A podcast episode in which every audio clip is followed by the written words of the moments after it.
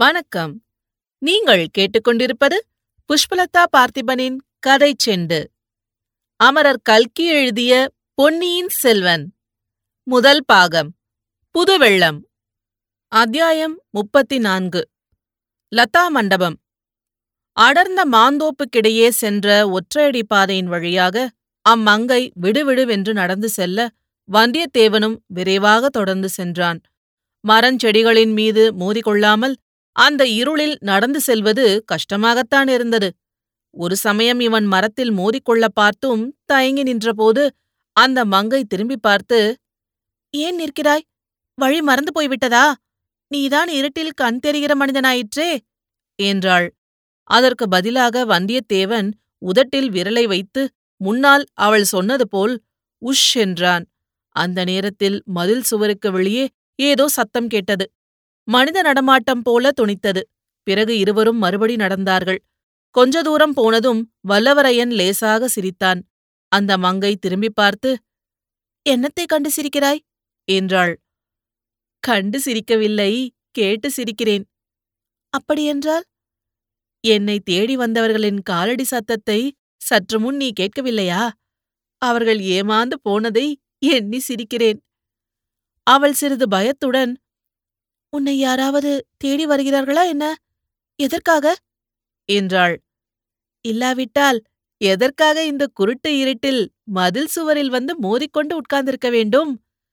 அச்சமயம் காற்றின் அசைவில் மரக்கிளைகள் விலகி நிலா கதிர் ஒன்று வந்தியத்தேவனுடைய முகத்தின் மீது விழுந்தது. அந்த பெண் சற்று வியப்புடனும் திகைப்புடனும் அவனை பார்த்தாள். என்ன பார்க்கிறாய்? என்று கேட்டான். நீ நீதானா என்று பார்த்தேன். நான் நான் இல்லாவிட்டால் வேறு யாராயிருப்பேன்? போன தடவை நீ வந்திருந்த போது பெரிய மீசை வைத்திருந்தாயே. நல்ல கேள்வி கேட்கிறாய். என்னைப் போல் சுவர் ஏறி குதித்து வருகிறவன் அடிக்கடி வேஷத்தை மாற்றிக் கொள்ளாவிட்டால் எப்படி? முன்னைக்கு இப்போது இளமையாய் தோன்றுகிறாயே. உற்சாகம் இருக்கும்போது இளமைதானே வருகிறது. அப்படி உனக்கு என்ன உற்சாகம் வந்தது? உங்கள் மகாராணியின் தயவு இருக்கும்போது உற்சாகத்துக்கு என்ன குறைவு? பரிகாசம் செய்ய வேண்டாம். இன்றைக்கு எங்கள் எஜமானி இளையராணிதான். ஒரு நாள் நிச்சயமாக மகாராணி ஆவார்கள். அதைத்தான் நானும் சொல்லுகிறேன். இதுதானா சொல்வாய்? உன்னுடைய மந்திர சக்தியினால்தான் மகாராணி ஆனார்கள் என்று கூட சொல்வாய். பாதி ராஜ்யத்தைக் கொடு என்று கேட்டாலும் கேட்பாய். வந்தியத்தேவன் அறிய விரும்பியதை ஒருவாறு அறிந்து கொண்டான். பிறகு அவன் ஒன்றும் பேசவில்லை. தீவிரமாக யோசித்துக் கொண்டே நடந்தான். தான் சந்திக்கப் போகிறது யாரை? பழுவூர் இளையராணியாயிருக்கலாம் அல்லது மதுராந்தக தேவரை மணந்து கொண்ட சின்ன பழுவேட்டரையரின் மகளாயிருக்கலாம். தன்னை மந்திரவாதி என்று எண்ணி அந்த பெண் அழைத்துக் கொண்டு போகிறாள்.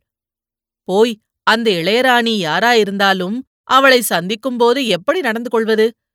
நெஞ்சே தைரியத்தை கைவிடாதே. தைரியமுள்ள வரையில் ஜெயமும் உண்டு. சமயத்தில் ஏதேனும் யுக்தி தோன்றாமல் போகாது. இதுவரையில் எந்த நெருக்கடியிலும் நாம் தோல்வியுற்று வந்ததில்லை. அதிலும் பெண் பிள்ளை ஒருத்தியிடமா தோல்வியடையப் போகிறோம்?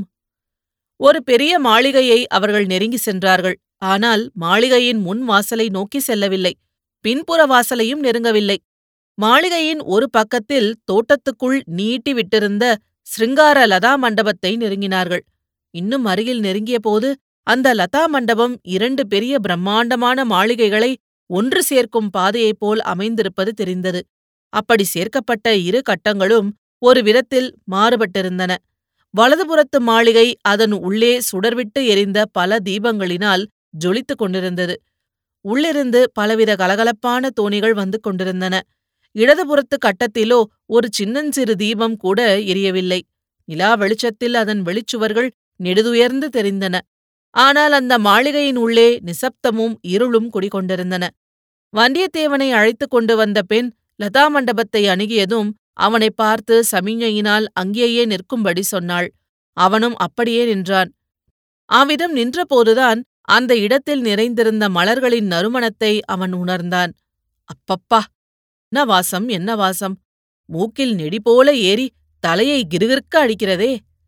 அந்த பெண் லதா மண்டபத்துக்குள் நுழைந்ததும் அவளுடைய குரலும் இன்னொரு இனிய பெண் குரலும் கேட்டன. வரச்சொல் உடனே கேட்பானேன் நான் தான் இத்தனை நேரமாய் காத்திருக்கிறேன் என்று தெரியுமே? என்ற சொற்கள் அவனுக்கு மயக்கத்தை உண்டாக்கின. அந்தக் குரல் பழுவூர் இளையராணியின் குரல்தான் சந்தேகமில்லை. அடுத்த கணம் அவள் முன்னால் போய் நிற்கப் போகிறோம். அந்த நிலைமையை எவ்விதம் சமாளிக்கப் போகிறோம்? எதிர்பார்த்த மந்திரவாதிக்கு பதிலாக பல்லக்கில் வந்து மோதிய மனிதன் வந்து நிற்பதைக் கண்டு அவள் என்ன நினைப்பாள்? ஆச்சரியப்படுவாளா? கோபம் கொள்வாளா? ஒருவேளை மகிழ்ச்சி அடைவாளா? அல்லது எவ்வித உணர்ச்சியும் வெளியில் காட்டாமல் நடந்து கொள்வாளா? அவனை அழைத்து வந்த மங்கை லதா மண்டபத்து வாசலில் நின்றபடி சமிஞ்ஞையால் அழைத்தாள். வந்தியத்தேவன் அவள் நின்ற இடத்தை அடைந்து மண்டபத்தின் உட்புறம் நோக்கினான். ஒரு நொடி பொழுதில் அங்கே தோன்றிய காட்சி அவன் கண் வழியாக மனத்தில் பதிந்தது. தங்க விளக்கு ஸ்தம்பத்தில் ஒளிர்ந்த தீபச் சுடர் பொன்னொளியை பரப்பியது. ஏதோ ஓர் அபூர்வமான வாசனை தைலத்தை அந்த விளக்கில் விட்டிருக்க வேண்டும். ஆதலின் தீபசுடரின் புகை கமகமவென்று மனம் வீசிற்று. பல வர்ண நறுமண மலர்களை பரப்பிய சப்ரகூட மஞ்சத்தில் ஒரு பெண் உய்யாரமாக சாய்ந்து கொண்டு வீற்றிருந்தாள். அவள் பழுவூர் இளையராணிதான். பகலில் பல்லக்கில் பார்த்தபோது அவள் அழகியாகத் தோன்றினாள். இரவில் தங்கக் குத்துவிளக்கின் வெளிச்சத்தில் அழகென்னும் தெய்வமே உருவெடுத்தது போல காணப்பட்டாள். மலரின் மனமும் விளக்கின் புகை மனமும் பழுவூர் இளையராணியின் மோகன உருவமும் சேர்ந்து வந்தியத்தேவனை போதை கொள்ள செய்தன. வந்தியத்தேவா ஜாக்கிரதை! ஒரே ஒரு தடவை நீ மதுபானம் செய்தாய். உன் அறிவு கலங்குவதை அறிந்தாய். பிறகு மதுவை தொடுவதில்லை என்று சபதம் செய்தாய். இப்போது அதை ஞாபகப்படுத்திக் கொள் மதுவின் போதையைக் காட்டிலும் சக்தி வாய்ந்த இந்த மயக்கத்தில் உன் அறிவை பறிகொடுத்து விடாதே. வந்தியத்தேவனை பார்த்த பழுவூர் இளையராணி நந்தினி அவளுடைய பவழ இதழ்கள் சிறிது விரிந்து முத்துப் பற்களை வெளிக்காட்டும்படி வியப்புடன் நோக்கிக் கொண்டிருந்தாள். பேச முடியாத நிலையை அவள் அச்சமயம் அடைந்திருந்தது வந்தியத்தேவனுக்கு அனுகூலமாக போயிற்று. லேசாக அவன் ஒரு சிரிப்பு சிரித்துவிட்டு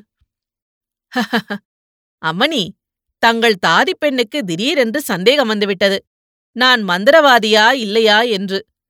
அதை எப்படி கேட்டாள் என்று நினைக்கிறீர்கள்? நீதானா என்று கேட்டாள். என்று சொல்லி மறுபடியும் சிரித்தான்.